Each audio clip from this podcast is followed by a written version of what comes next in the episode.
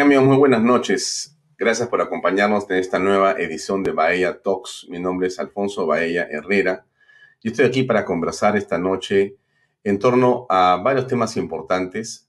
Por cierto, tocaremos, digamos, con amplitud lo ocurrido en el Congreso de la República. Hoy estará eh, cerrando eh, este programa a las siete y media de la noche Rosa Bartra, quien fue presidenta de la Comisión de Constitución en el Congreso que ilegalmente cerró Martín Vizcarra y compañía. Para conversar de eso hablaremos con ella a las siete y media en punto. Pero antes, o sea, en los siguientes minutos, tenemos otra conversación que tiene importancia y relevancia en el mundo de la política de hoy. Tenemos como invitado a Víctor González y a Gustavo Nakamura. Posiblemente usted no haya escuchado mucho de esos nombres. Comencemos por Víctor González, que es un español. Quizá ya usted lo ubica dónde puede estar, ¿no? En qué parte del mundo está. Pero este español se ha preocupado por el Perú. Este español es un diputado de España, es un eh, vicepresidente del partido Vox. Bueno, ¿qué cosa es el partido Vox? ¿Y qué hace un diputado de España preocupándose por temas nacionales? Ese es un, un punto importante, pero quizá si yo le pongo un video, usted lo va a ubicar mejor. Pongo un minuto y medio y enseguida vuelvo para que ustedes puedan escuchar de sus propias palabras qué es lo que está pasando desde su perspectiva con el Perú, cómo ven el proceso político y también conversaremos con Gustavo Nakamura, quien es además director del Centro de Innovación de Políticas Públicas y regidor de Lima Metropolitana, un hombre que tiene también mucho que comentar. Veamos qué fue lo que dijo Víctor González tan solo hace unos días acerca de lo que pasa en el proceso electoral en el Perú. A ver. Del Perú, todo nuestro apoyo y nuestro deseo de que haya un proceso electoral limpio, transparente y sin dudas de corrupción como las hay ahora, increíblemente. No, no eran una o dos mesas. Yo tengo un documento de 67 páginas, más de 3.000 actas donde la señora Keiko tuvo cero o ningún voto y en la primera vuelta tuvo y además otras fuerzas que están aquí hoy representadas. Ni un voto nulo, ni un voto en blanco, todos para el señor Castillo. estadísticamente es absolutamente imposible. Lo único que pedimos es un proceso electoral y que el pueblo peruano soberano elija a quien quiera, pero sin dudas de la corrupción que hoy son enormes. Y me gustaría que el presidente del Parlamento palatino responda a la pregunta del diputado peruano si exigen o no unas elecciones en Perú sin dudas de corrupción. Bien, ese era Víctor González y este es ahora Víctor González que está con nosotros desde España. Víctor, muy buenas noches, gracias, muy buenas madrugadas. Gracias por acompañarnos, ¿cómo estás? Muy bien, Alfonso, muy contento de estar con vosotros. Bueno, lo primero es tu interés en el Perú, cómo ves lo que está pasando en nuestro país y tú desde el Parlamento Latino, desde el Parlatino, has dicho tu palabra, pero hay mucho más que analizar. ¿Cómo ustedes están siguiendo el proceso peruano y cuál es tu percepción a este momento? Bueno, lo seguimos con gran preocupación. Como sabes muy bien, yo estuve eh, la semana anterior a la votación y me quedé unos días después también de que se produjera eh, la votación y, hemos ido viendo el, desarrollar de los acontecimientos y de los hechos y nos sorprende, eh, bueno, pues que ante las, vamos a decir, la información tan extensa, tan detallada de distintas eh, corrupciones eh, que, han llevado a dudar de la limpieza y de la transparencia del proceso electoral, eh, pues que el presidente de la Nación, que la Junta Nacional Electoral no quieran hacer una auditoría, no quieran entregar lo que vosotros llamáis el, el, padrón, que nosotros es el censo electoral, para que se expliquen cómo hay señores que llevan 15 años muertos y han votado, cómo puede haber más de 3.000 actas donde estadísticamente es imposible que no haya números, eh, no haya votos ni nulos ni blancos y que se haya votado casi eh, mayoritariamente, por no decir el 100% de esas 3.000 mesas, 3.000 actas eh, al señor Castillo, cómo puede haber menores que han votado, porque claro, la realidad es que es un proceso electoral donde se puede proclamar a un presidente con una diferencia de 40.000 votos pero que los votos que están cuestionados, y yo creo que están cuestionados de una manera legítima, y si no que se diga lo contrario, por las actas, por los muertos, por todas las irregularidades que, no quiero volver a repetir, que las conocéis vosotros mejor que yo, eh, pues parece que no es necesario depurar. Y yo creo que tanto el candidato que puede ser presidente electo como el presidente saliente deberían tener el mayor de los intereses, dada la diferencia tan pequeña de votos, de que el proceso fuese lo más limpio, lo más transparente, porque en la democracia, aunque sea por un voto, se gana. Y esa hay que, y esa, y esa victoria hay que aceptarla por los demócratas, por los que defendemos la, la libertad. Pero claro, si uno viene con una mochila de corrupción, de sospecha, que no se quiera aclarar, que no se quiera profundizar y depurar las responsabilidades políticas, es para que vosotros, los peruanos, estéis eh, preocupados y los demócratas, en este caso en España, que defendemos la democracia y la libertad, especialmente con Hispanoamérica, que son nuestras naciones, nuestros pueblos hermanos, pues lo veamos con grandísima preocupación y que hagamos todo lo posible en todas las instancias nacionales y supranacionales donde tenemos presencia para que el proceso electoral, que es soberano y es una decisión del pueblo peruano, eh, sea limpio, transparente y sin dudas de corrupción. Bueno, tú eres eh, un diputado español y eres vicepresidente de un partido político que era muy poco hace cuatro o cinco años, pero que ha entrado y ha irrumpido eh, de una manera importante y fulgurante en el ecosistema político del mundo, en el europeo y muy importantemente en el español. La pregunta es, ¿qué cosa es Vox? Nos escucha mucha gente joven, mucha gente interesada, mucha gente, eh, Víctor, para quien hasta no hace mucho pensar que era de derecha era una especie de insulto. Y hoy han descubierto que son realmente los valores en los que sí creen y por los que están dispuestos a marchar y a pelear. O sea, no sabían que ser de derecha era lo que realmente significa. Entonces, a ver, explícanos tú, por favor, de tu perspectiva, política, por cierto, qué cosa es Vox y qué cosa es lo que está pensando en general de esta lucha entre eh, los pensamientos políticos universales. Adelante. Vox nace en España eh, es más, es la consecuencia de un movimiento social, de un movimiento patriótico, que lo que, y, nace cuando gana un gobierno, que es el gobierno de Rajoy, con, la mayor, con una mayoría absoluta aplastante, unas elecciones en una época de crisis durísima, la anterior gran crisis, la que hubo antes de la pandemia, eh, tras las grandes movilizaciones que dieron origen a otra formación política de izquierda extrema que se llama Podemos, el 15M de Madrid, y unos meses después hay unas elecciones y gana el señor Rajoy, con un programa electoral en base al cual millones de españoles, incluido yo, le votamos. ¿Cuál fue nuestra sorpresa? Que empezó a gobernar e incumplió sistemáticamente el programa electoral por el cual había sido elegido. Pero es que en todos los ámbitos no derregó, no anuló las leyes de memoria histórica, no retrocedió eh, la ampliación de los límites del aborto, no no solo no bajó los impuestos, como decía que iba a hacer, sino que los subió por encima de lo que llevaba un partido entonces que se llamaba Izquierda Unida, es decir, los comunistas. Después de eso hemos tenido otro presidente, que es el que tenemos ahora mismo, que si uno no cumplió su programa, el que está gobernando actualmente el señor Sánchez en coalición con la izquierda extrema, que es el equivalente a las fuerzas bolivarianas de Venezuela, de Nicaragua, etc., que es esos vasos comunicantes que existen entre esta extrema izquierda y la que hay en el otro lado, pero es que el presidente actual no solo no ha cumplido su programa, sino que juró y perjuró que nunca gobernaría con la izquierda a izquierda, diciendo que le quitaría el sueño a todos los españoles y que no podrían dormir, que él no podría dormir por las noches, que nunca pactaría con los herederos del terrorismo de ETA, con los que quieren romper España, y ha mentido, y por lo tanto decimos que es un gobierno legal, pero ilegítimo. Vox nace como respuesta a esa clase política que está totalmente desapegada de la realidad de los ciudadanos, de lo que nos preocupa cuando nos sentamos en la mesa con nuestros amigos, con nuestros familiares, con mis hermanos, con mis padres y de las cosas que hablamos, ¿no? Que es la educación de nuestros hijos, que es el futuro de nuestros puestos de trabajo, que es la seguridad de nuestras calles. Y entonces huimos de eh, buscar decir qué es lo políticamente correcto. Decimos lo que decimos en casa y lo que decimos en la calle. Y eso eh, rompe con un pasado político que tenía España, que ha tenido grandes casos eh, de corrupción, de un gobierno de la mentira y ha ilusionado muy especialmente, pero muy especialmente. Yo siempre digo que si las elecciones españolas votaran solo los jóvenes entre 18 y 21 años, nosotros tendríamos mayoría absoluta.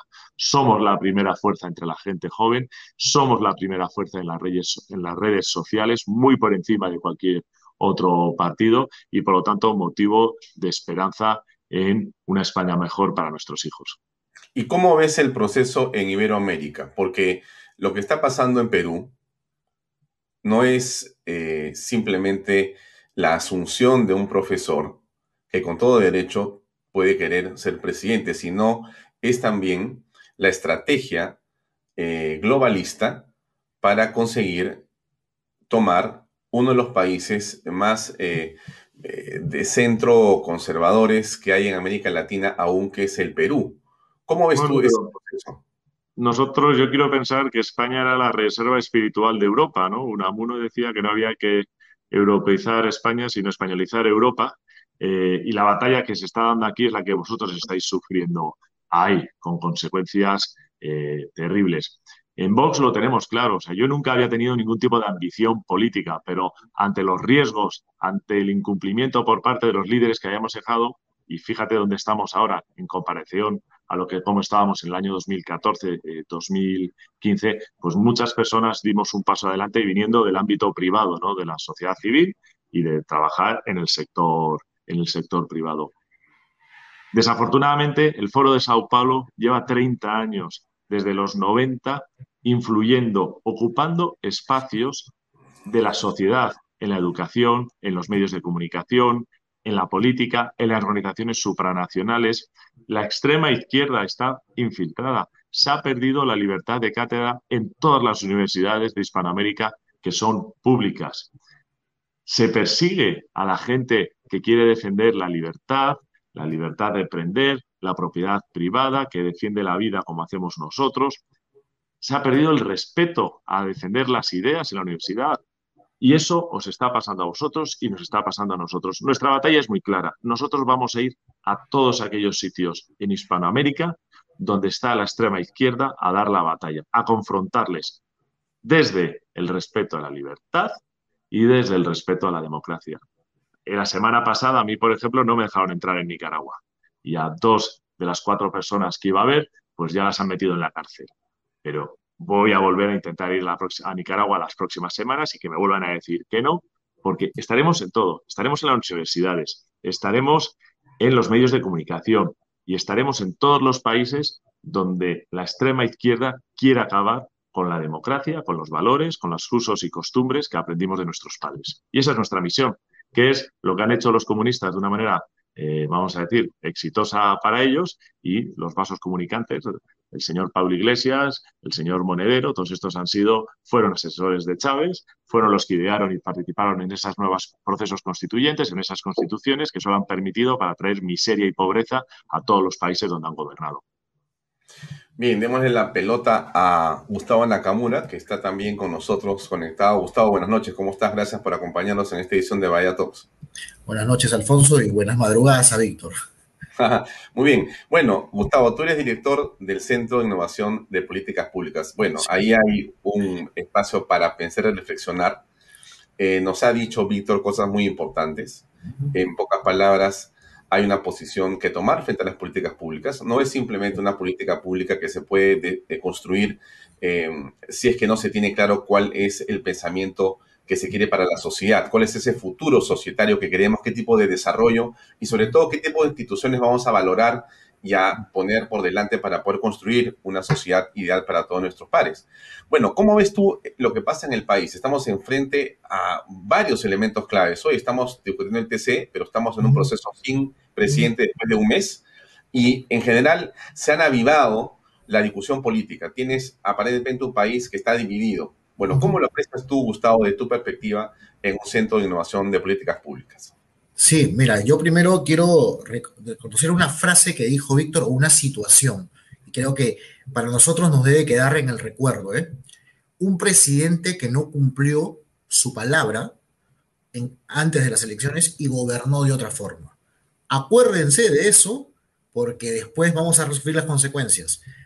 En España ya lo vivieron, aparte que nos llevan siete horas ahorita, ya nos llevan un poco de adelanto cómo ha entrado el, pensamiento y el foro de Sao Paulo. Quiero recordar eso porque eso es importante, ¿eh? tenerlo en cuenta. Lo que decías, Alfonso, sobre la situación, eh, yo creo que la situación está crispada, definitivamente el país está dividido, pero hay una gran oportunidad. Algunos decían que no existía la gente de derecha. Fíjate, decir que eres de derecha es prácticamente un pecado, era, ¿no? Oh, terror. Hoy decir que eres de derecha no tienes, tienes toda la libertad de serlo y decirlo. En nuestro caso somos un think tank, un centro de pensamiento que surge justamente porque vemos que en los centros de pensamiento en el Perú han sido tomados por la izquierda o radical o la izquierda caviar, que le llama. Allá la diputada Monasterio, por ejemplo, que habla mucho de esa izquierda del parque, del parque del Retiro, ¿no? que habla ella, por ejemplo, y que yo sigo en redes sociales. Eso es lo que ha pasado acá. Y entonces hemos dejado y lo que estamos viviendo es una situación. Pero esta crisis creo que está trayendo una consecuencia importante, Alfonso. Es hora de unirnos y hacer un frente común, más allá del pensamiento político, eh, más allá de que si eres de un color o de otro color. A mí me tocó ser vocero hace poco de una, materia educativa de Fuerza Popular y lo asumí porque creemos, y yo creo, que la educación ha sido tomada por la caviarada, por la izquierda y por los caviares en el país. En los últimos 20 años han sido tomadas totalmente y han reescrito nuestra historia.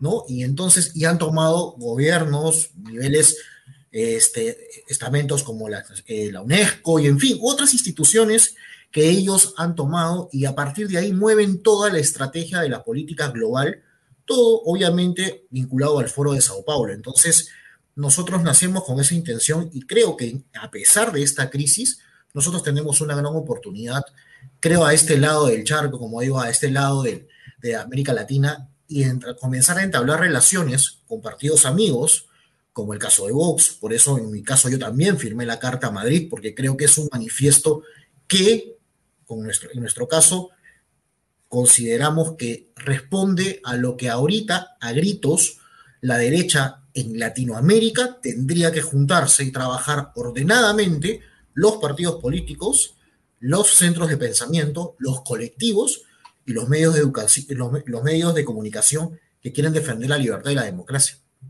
Bueno, ahí entramos en un tema que es importante. Has mencionado la Carta de Madrid. Bueno, ¿qué es la Carta de Madrid, Víctor? Y en todo caso, ¿qué cosa significa esto para los iberoamericanos? Si eres un peruano, si eres un joven peruano, de los que está descubriendo que aquí hay que tomar una posición política para sacar las cosas adelante, ¿cómo se pueden adherir al pensamiento? ¿Qué acción hay que llevar adelante? Gustavo, tú estás en Lima, Perú, ¿cómo se puede, digamos, formar el pensamiento de derecha y poder adherirse a las grandes corrientes importantes en el mundo en esta dirección?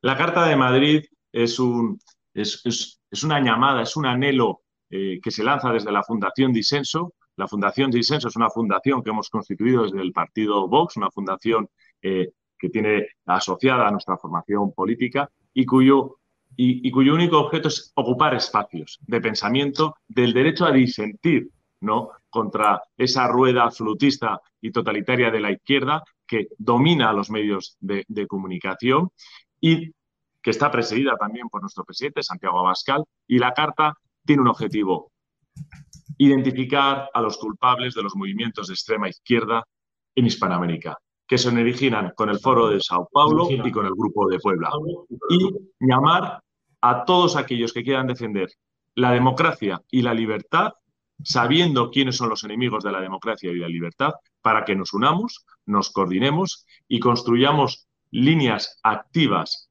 y dinámicas para poder responder con la misma velocidad o mayor a con la que hace esa izquierda tan coordinada, esa izquierda, vamos a decir, criminal, con nexos con el narcotráfico, que tiene acceso a unos fondos económicos, eh, como sabéis, que muchas veces nos sorprenden a todos, que parecen que nunca se acaban, eh, y que han llevado a naciones como la venezolana, como la nicaragüense, como la cubana, por mencionar tres, a la mayor de las miserias, ¿no?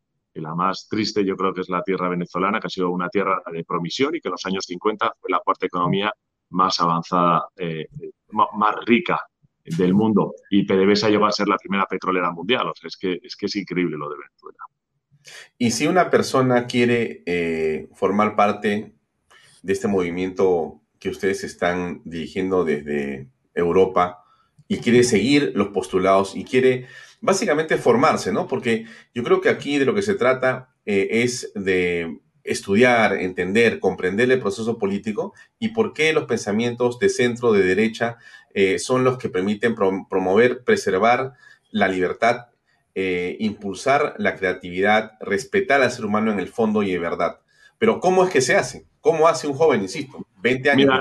Nosotros desde la Fundación Disenso, si entran en la Fundación Disenso, si ponen Disenso Carta de Madrid en Internet, pueden entrar directamente en la página web de la Fundación donde se pueden apuntar online. Ya se han apuntado más de 9.000 personas, se han apuntado cientos de líderes eh, de Hispanoamérica, de Perú, de Colombia, de Ecuador, de México, de España, de Portugal, de Estados Unidos, de Italia. Eh, eh, y esto tiene un recorrido. El primero es que vamos a hacer un gran foro, que seguramente lo hagamos en, en el mes de octubre, noviembre del próximo año, que ya lo queríamos haber hecho. Contra el Foro de Sao Paulo va a estar el Foro de Madrid, que haremos todos los años. El próximo año seguramente sea en Colombia para apoyar el proceso electoral que tanto nos preocupa de Colombia y la segunda reunión del Foro de Madrid se haga en Colombia, muy probablemente sea en Cartagena.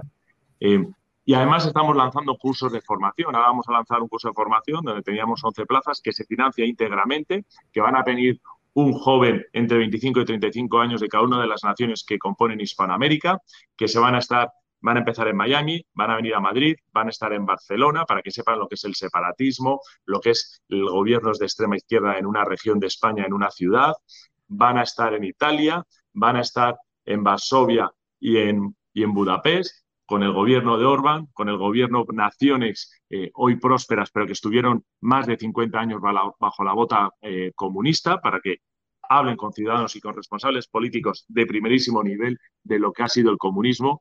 Y eso lo vamos a hacer todos los años, con el anhelo, con la esperanza de ir creando esos nexos, ir creando esas relaciones y que Dios quiera que el día de mañana nos hagan, si a mí, si me salen uno o dos líderes, estaré más que contento porque habrá servido, ¿no? Pero cuando uno conoce lo que ha sido el comunismo, cuando uno va a las repúblicas soviéticas, de esas que querían huir todos los europeos y venir a la Europa libre, la Europa occidental, la que respeta a la persona, la que respeta la libertad, la propiedad privada y a la que los comunistas levantaban muros. Y siempre pongo el ejemplo de Alemania, esa Alemania democrática, que es como se llamaba la Alemania eh, comunista y que puso un muro con metralletas y mataba a sus propios ciudadanos cuando querían escapar al Berlín occidental o cuando querían cruzar, saltar ese muro a la Alemania federal, que es lo que hacen los balseros cubanos, y mataban, eh, mataban, y hay un montón de casos, y podríamos hablar de aquellas canciones que se escribieron, de aquellos que morían desangrados intentando huir de esa Alemania, de esa Alemania comunista,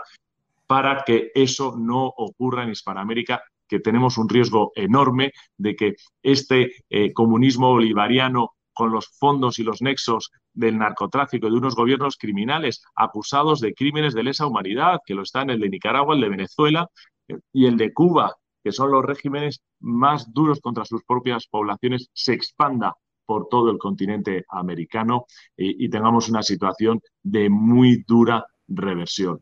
Queremos alertar sobre eso y por eso con Gustavo, con vosotros, Alfonso, con todos, yo estoy, llevo unos meses que no hago más que cruzar el charco, vengo por casa y veo que mis hijos cada vez más un día estos no me van a reconocer, eh, pero vamos a dar esa batalla, estamos absolutamente convencidos, yo, Germán Tess, Santiago Abascal, el presidente de Vox, y para, para terror y preocupación de los malos, porque tenemos capacidad de influenciar, tenemos capacidad de activar a la sociedad civil en aquellas naciones en las que hemos estado eh, y tenemos capacidad de denunciar en los organismos donde nadie decía nada, donde nadie les confrontaba, donde nadie decía las verdades a las mentiras que nos han estado vendiendo a través de los medios de comunicación durante mucho tiempo sin que no pasara nada. Y hemos dicho, basta, hemos tomado la calle, las grandes manifestaciones, ahora en España no las hace la izquierda, las hacemos nosotros. Los grandes mitos, mítines políticos donde van, en algunos de ellos, más de 10.000 personas, no las hace la izquierda, las hacemos nosotros. Y yo aspiro, y es lo que os animo en Perú, pase, sobre todo si gana el señor Castillo, que la gente joven defienda eh, su patria, defienda sus usos, sus costumbres, los valores que aprendieron de sus padres y que no tengan miedo a tomar la calle, porque son mucho más débiles, porque su mensaje está construido sobre la mentira y porque si el señor Castillo fuese tan fuerte y estuviese tan representado y le hubiesen votado en verdad todos los peruanos que dicen, ya habría tomado las calles y a mí me llama muchísimo la atención eh, que ha llamado muchas veces, pero ahí van tres gatos y la movilización la estáis dando vosotros, por lo cual yo tengo que felicitar al pueblo peruano y además es justo que lo hagáis, porque a mí me impactó muchísimo ver a esas personas mayores arrastrando sus botellas de oxígenos para ir a votar. Es el momento de los jóvenes peruanos para corresponder al sacrificio que hicieron todos esos mayores para votar el domingo electoral. Bien, Gustavo, aquí eh, lo que ocurre es que mucha gente va despertando y va teniendo eh, la conciencia que no hay que temer. Lo que Víctor ha dicho es, si no te han insultado, todavía no estás en la pelea.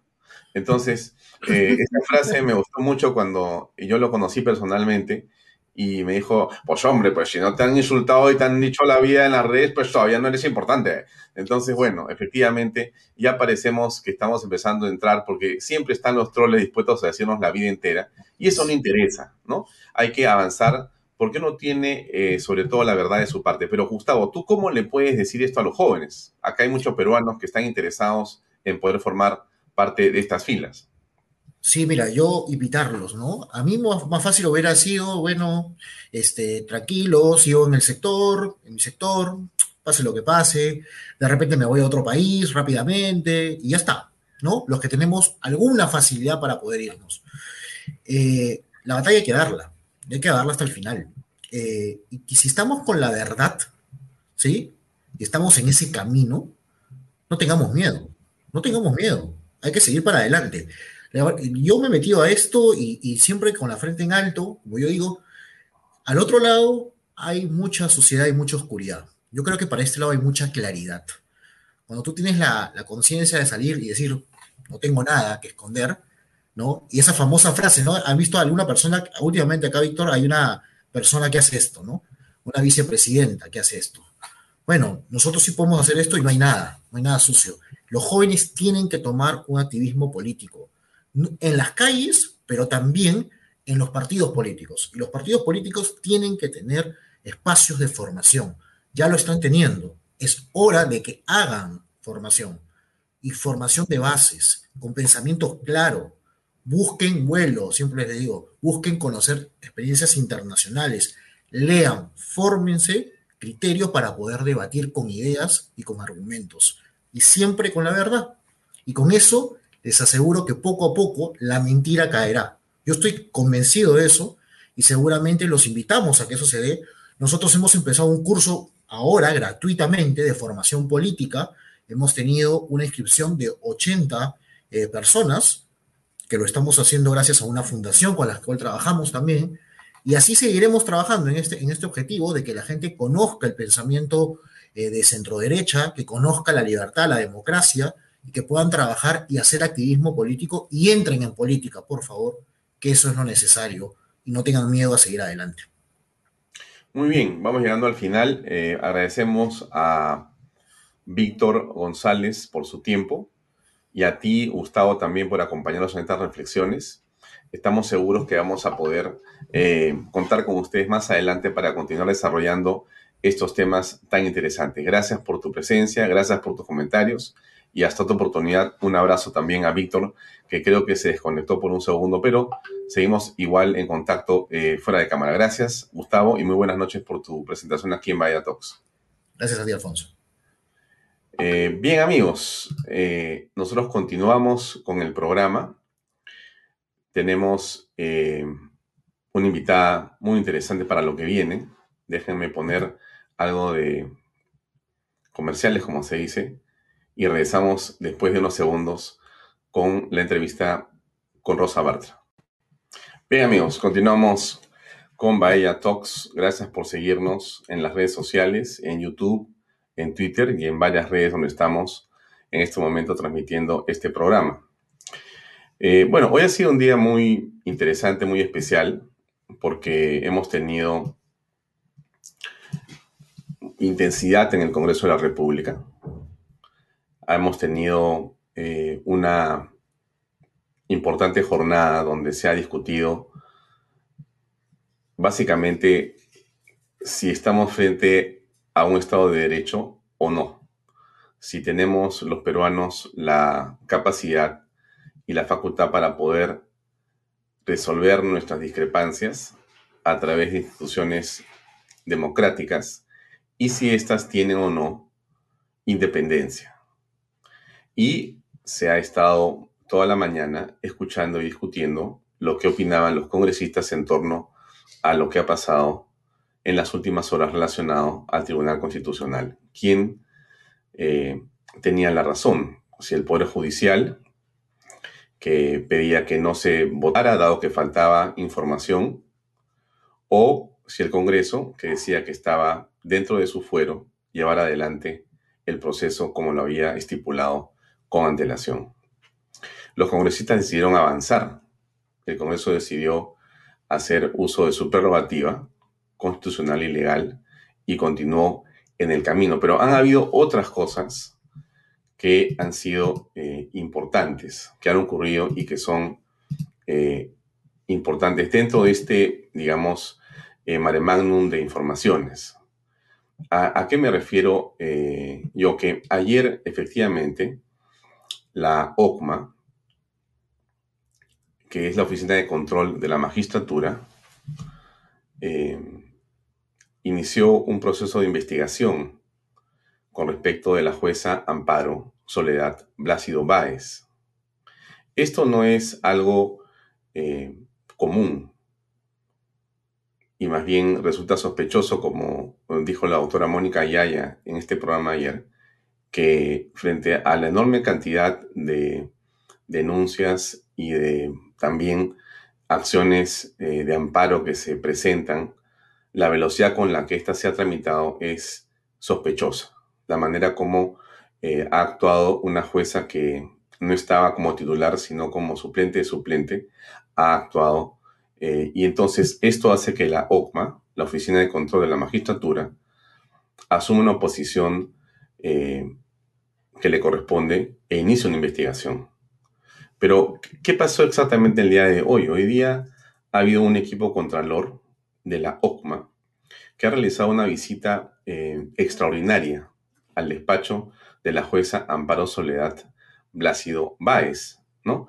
Quien aprobó, quien aprobó este, esta medida que pretende impedir que el Congreso de la República eh, continúe eh, con la elección de los nuevos magistrados del TC. El despacho de esta jueza, la jueza Amparo Soledad Blácido Báez, es el tercer juzgado constitucional transitorio de la Corte Superior de Justicia de Lima, donde llegaron los funcionarios de la OCMA eh, para hablar con ella. Eh, exactamente qué dijeron y qué pasó. A ver, déjenme mostrarles algún video para que ustedes puedan orientarse.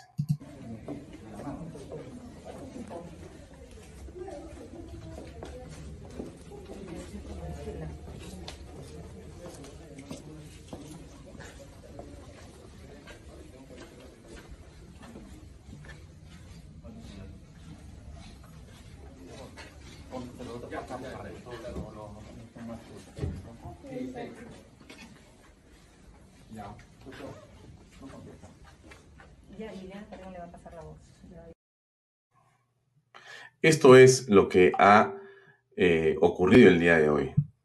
Esto es lo que ha ocurrido el día de hoy. Hemos tenido eh, una situación de enorme tensión en el Congreso de la República. Eh, de hecho, déjenme compartir con ustedes una pantalla relacionada a en qué quedó finalmente el tema del día de hoy en el Congreso de la República no se pudo continuar votando o no se siguió votando. Y eh, tenemos, si no me equivoco, creo que es esta, efectivamente. A ver, en efecto, el Pleno del Congreso va a reanudar este jueves la elección de magistrados del Tribunal Constitucional. El Parlamento va a continuar con el proceso pese a la resolución judicial en la sesión que se ha producido el día de hoy, ¿no es cierto? Los candidatos, tanto Fernando Calle como Aaron Ollarse y Carlos Hackanson, se quedaron en el camino al no alcanzar 87 votos requeridos y quedan todavía 12 postulantes. Eh, no conozco a ninguno de estas personas, salvo al doctor Hackanson, eh, que creo que es uno de los hombres de derecho constitucional más eh, correctos, más inteligentes y más honorables que existe. Un lujo para cualquiera. Y este hombre de tantas condiciones, que es el doctor Carlos Hackanson, lamentablemente alcanzó creo que 80 votos o algo así, y no logró tener el número de eh, votación, que eran 87, para poder acceder a ser un tribuno del TC. Pero todo esto es una coyuntura compleja, compleja, ¿no es cierto? Porque a través de esta acción eh, judicial se ha pretendido que el Congreso no pueda llevar adelante este cambio que es indispensable. Ahora bien, eh, nosotros hemos querido invitar esta noche, y está con nosotros conectada, a una persona que ha tenido un papel fundamental en un evento parecido, por no decir igual, no hace mucho.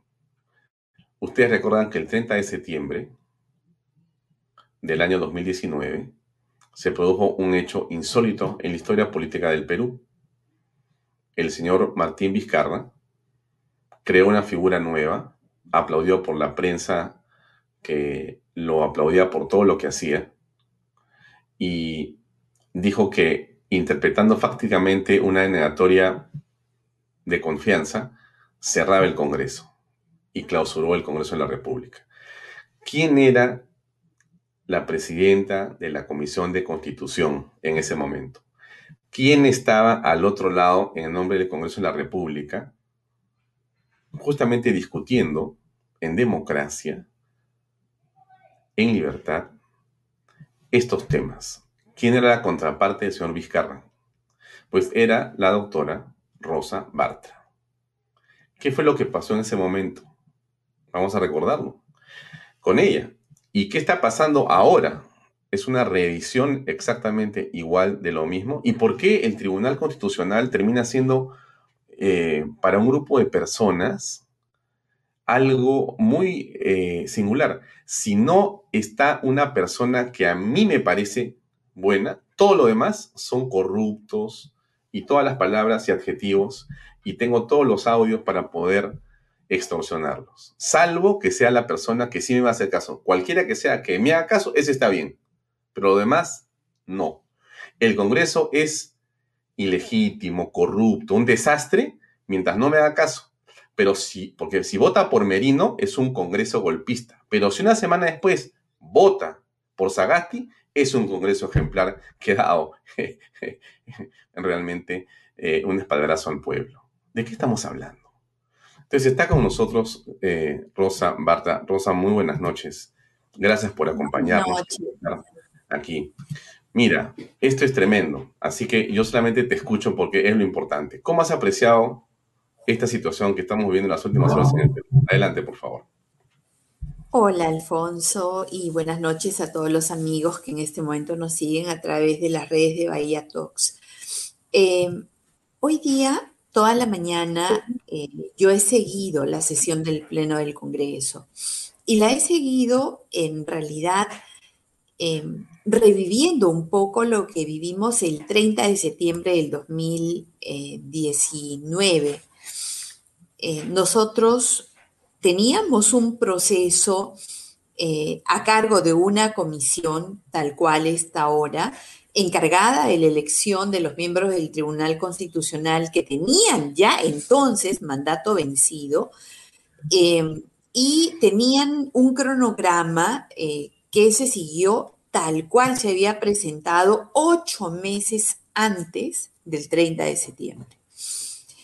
Em, se intentó por parte del gobierno eh, del señor Vizcarra, a quien ya nosotros habíamos puesto en evidencia con respecto a el copamiento que estaba teniendo de las instituciones, especialmente del sector justicia, del, de eh, nuestro ordenamiento, ya habíamos advertido con respecto a la ineptitud para manejar los problemas del país y ya habíamos advertido con respecto a la enorme corrupción qué un mandato suyo significaba para el país. Muy bien, el Congreso cumpliendo el mandato de la Constitución impulsó y llevó adelante la renovación de miembros del Tribunal Constitucional. ¿Por qué? Porque estos solamente son elegidos por un periodo determinado y ese periodo ya había terminado y correspondía, tal cual manda la Constitución,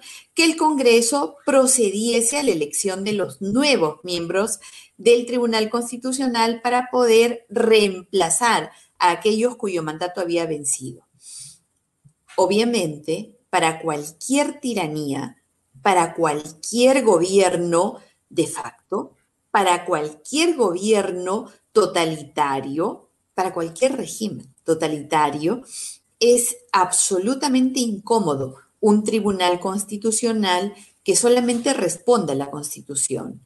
El señor Vizcarra obviamente veía en el cambio eh, de la composición del Tribunal Constitucional un peligro para su perpetuación en el poder y eh, organizó una campaña en contra del Congreso a partir de los medios de comunicación, los que le eran eh, afines y además serviles a su régimen, una campaña de desprestigio y de demolición del Congreso de la República que facilitó sus fines.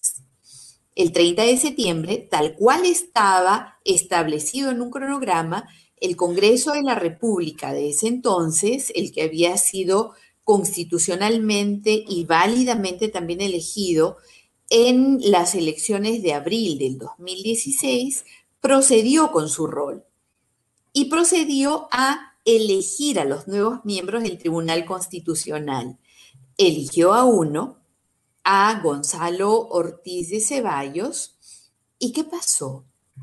Pasó que en medio de ese proceso de elección, que tenía un cronograma que se seguía de acuerdo a lo que ya se había establecido con varios meses de anticipación, fue bruscamente interrumpido porque los ministros, a la cabeza el presidente del Consejo de Ministros de ese entonces, Salvador del Solar, irrumpieron. Irrumpieron eh, violentamente en el Congreso de la República y se abrieron paso a patadas literalmente. Abrieron las puertas de esa forma e interrumpieron la sesión del Congreso de la República en la cual, fíjate, Alfonso, y acá yo quiero llamar un poquito la atención para que, espero, mañana ocurra lo mismo, el Congreso ya había elegido a uno de los miembros del Tribunal Constitucional. Ya había votado, había alcanzado la votación necesaria y uno de los miembros ya había sido elegido. En ese momento en el que ya se había cumplido con la elección de uno de los magistrados, irrumpió, repito, literalmente a patadas Salvador del Solar al Pleno del Congreso, hizo uso de la palabra de manera eh, totalmente contraria al reglamento usando el escaño del congresista eh, Gino Costa y abusando de la caballerosidad del entonces presidente del Congreso, Pedro Laechea, hizo cuestión de confianza para impedir que el Congreso de la República continuara con su rol exclusivo y excluyente de elegir al a los miembros del Tribunal Constitucional. Ahí tienes la imagen. Ahí está Salvador del Solar en el escaño del congresista, em, entonces presidente del Congreso, Pedro Laechea, irrumpiendo en la sesión, en lo que definitivamente fue un golpe de Estado. En ese entonces yo dije que nos sometíamos al juicio del tiempo de la historia y que nos iban a terminar dando la razón con respecto al autoritarismo y con respecto a la ineptitud, amén de la corrupción, de Martín Vizcarra Cornejo. Creo que el tiempo no nos ha dado aún completamente la razón, pero lo va a terminar haciendo. Hoy, casi dos años después, pareciera que la historia se repite y esos poderes fácticos que nos gobiernan desde hace años se la están arreglando para aún el día de hoy, con un nuevo Congreso, impedir que se renueve el mandato de los magistrados del Tribunal Constitucional que a la fecha ya tienen 28 meses de vencido eh, su mandato. Creo que esto no tiene precedentes. Creo que este Congreso, que a pesar de ser producto de un golpe de Estado, se validó al haber sido elegidos en unas elecciones que no fueron cuestionadas, tiene el deber constitucional, ese que les fue otorgado el 26 de enero del 2020, de elegir a los nuevos miembros del Tribunal Constitucional. Yo lamento, lamento realmente que el día de hoy al tercer candidato no hayan alcanzado los votos necesarios. Lamento que habiendo llegado a, la elección de el candidato Carlos Hackanson Nieto, solamente haya obtenido 81 votos. Solamente seis votos lo separaban de eh, los necesarios para poder constituirse en el primer magistrado elegido para constituir el Tribunal Constitucional. Lo lamento. Entiendo que el congresista eh, Combina ha presentado una, em, bueno, una reconsideración. Una reconsideración, una reconsideración de tal manera que la elección de los dos últimos em, eh, candidatos eh, vuelva a votarse y espero que mañana tengamos un panorama diferente. No es posible que esos poderes fácticos sigan interfiriendo de tal manera que manejen al Tribunal Constitucional para poder validar lo que a ellos les parezca y sea útil para sus fines. Mm. El, el Congreso 2016 y que duró hasta en marzo del 2020 logró los votos necesarios para en la primera votación elegir a uno de los tribunos. Tuvieron que disolvernos para impedir que continuáramos con nuestro rol constitucional. Tuvieron que acudir a eh, una interpretación inexistente en la Constitución validada por este Tribunal Constitucional de denegación fáctica de la cuestión de confianza para impedir que hiciéramos nuestro trabajo. Por eso es que con la autoridad que siento que me da no solamente el juicio del tiempo y de la historia, sino además de haber conformado un Congreso que cumplió su trabajo, que aún en la peor de las circunstancias votó y logró los votos para elegir a uno de los miembros del Tribunal Constitucional, ruego, ya que no cabe otro término, a este Congreso que honre su juramento y proceda a elegir a los nuevos miembros del Tribunal Constitucional. Mm. Bueno, pero, eh, a ver, Rosa, estamos frente a una realidad y la realidad es, creo yo, por lo menos esta, ¿no? No hay manera que se elija a un tribunal constitucional que no esté de acuerdo con los caviares. O sea, hay que decirlo a calzón quitado. O sea, o estás de acuerdo con estos señores o pasa lo que está pasando hoy día. Buscan la manera eh, más ilógica o, imposible de entender para poder eh, colocar una serie de trabas y hacer que una decisión que le compete al Congreso no pueda llevarse a cabo de manera clara, ¿no? El caso de Hackanson, lo he dicho al principio, me parece lamentable, porque Hackanson es uno de los constitucionalistas más eruditos, más serios, y es un honor para cualquier institución tenerlo dentro de sí. Pero este hombre no logra la votación, porque hay quienes debían haber votado y se pusieron de espaldas o no votaron. El caso del FEPAP me parece inconcebible. Pero bueno, ¿cuál es, digamos, eh, la posición que debería tener el Congreso y los congresistas a partir de mañana? ¿Qué va a pasar desde tu punto de vista? Es muy difícil predecir en momentos tan, eh, digamos, turbulentos de la historia, qué es lo que los congresistas van a decidir. Sin embargo, yo espero que el FREPAP, espero que los miembros de las otras bancadas, espero que la congresista Monte, por ejemplo, estén a la altura de lo que la historia exige en un momento como este. Cumplan su rol. Ustedes no están en el Congreso solamente para recibir un sueldo, no están en el Congreso solamente eh, para representar los intereses del pueblo, tienen que hacerlo realmente. Y hacerlo realmente significa cumplir con todos y cada uno de los deberes que la Constitución impone. Y uno de los deberes que la Constitución impone es la elección de eh, los eh, altos funcionarios. Esos altos funcionarios en este momento, 28 meses después de que ha vencido su mandato, son los miembros del Tribunal Constitucional. Hagan su trabajo, respondan al juramento que ustedes prestaron al momento de eh, juramentar en nombre del pueblo. Cumplan, honren el pago que con nuestros impuestos ustedes se solventan mes a mes. Y creo que, como muy bien decías, Alfonso, el hecho de que Carlos Hackanson solamente haya tenido 81 votos, ya haya estado a seis votos de convertirse en uno de los miembros del Tribunal Constitucional, dice mal de este Congreso, porque se trata no solamente de uno de los constitucionalistas eh, con eh, mayor prestigio que tiene el Perú en este momento, sino que además se trata de alguien a quien no se le puede macular de ninguna forma su hoja de vida.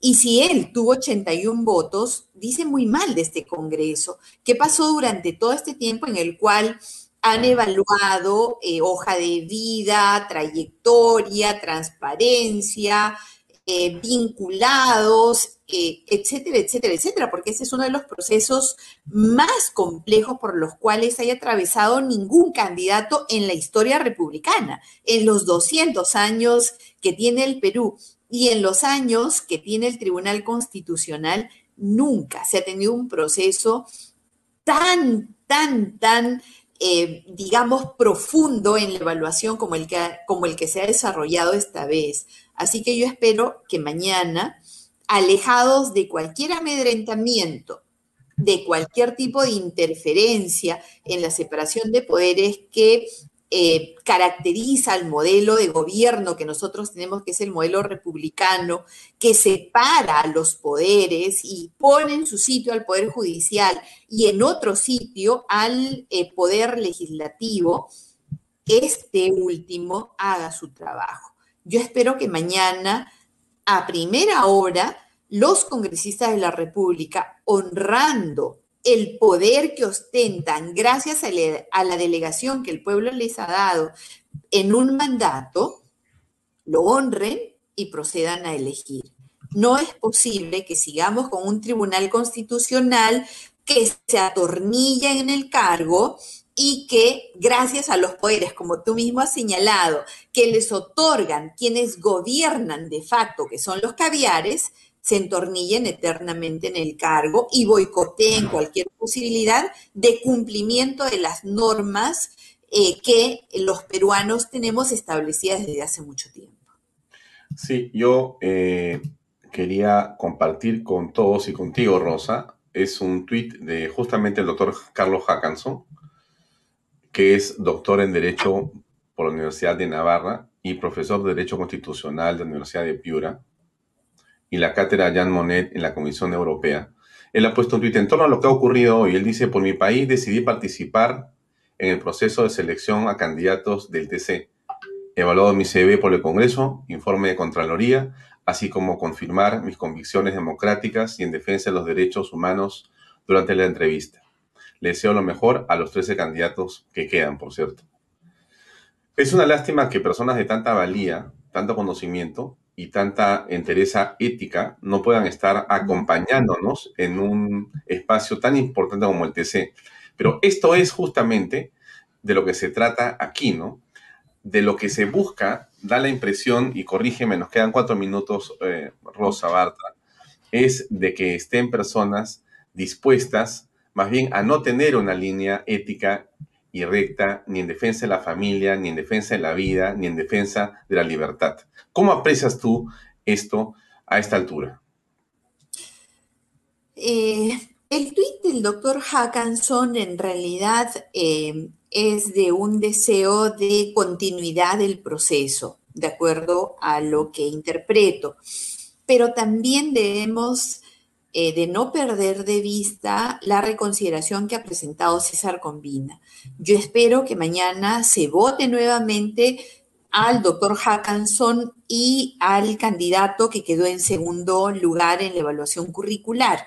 Así que, eh, nuevamente, no solamente espero, invoco a los congresistas de la República a cumplir con su rol constitucional. No les estamos pidiendo un favor, les estamos exigiendo que hagan su trabajo, que para eso ellos no solamente eh, se presentaron a una elección, por muy cuestionada que sea, no solamente por eso es que interrumpieron el mandato que eh, los congresistas del 2016 teníamos y que estábamos cumpliendo y que precisamente por cumplir nuestro rol y no ceder al chantaje es que Martín Vizcarra acudió a una figura inconstitucional como la denegación fáctica para disolvernos, porque definitivamente señor Vizcarra a nosotros no nos iba a dominar.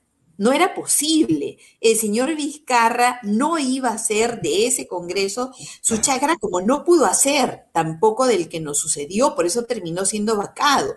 Así que si este Congreso que estuvo a la altura de la historia al momento de decidir la continuidad o no del señor Martín Vizcarra y decidió vacarlo, ahora, comportándose a esa misma altura, elijan a los magistrados del Tribunal Constitucional. La renovación no solamente es legal, constitucional, sino que también es necesaria de tal manera que podamos asegurarnos que este Congreso, que está de salida, que no se va a reelegir, eh, nos dé la garantía de colocar en el Tribunal Constitucional a los tribunos más probos, de tal manera que se conviertan estos en garantes de la Constitución y en el equilibrio necesario eh, como un tribunal al cual se acuda en caso necesario. Bien, Rosa, se nos acabó el tiempo, lamentablemente. Te agradezco mucho por tu tiempo. Estoy seguro que tendremos oportunidad de seguir conversando en otro momento porque esto da para rato. Gracias por acompañarme y muy buenas noches. Gracias por tu presencia. Gracias, Alfonso. Muy buenas noches y que Dios nos acompañe y que acompañe e ilumine a eh, todos los congresistas de tal manera que mañana nosotros podamos ver una lucecita al final de ese túnel. Muchas gracias por la oportunidad. Gracias, muy amable.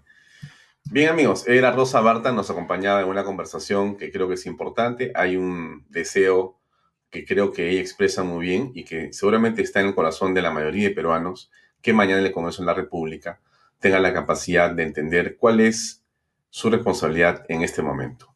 Gracias por acompañarnos. Mañana, 7 en punto de la noche, en otra edición de Vaya. Muy buenas noches. Permiso.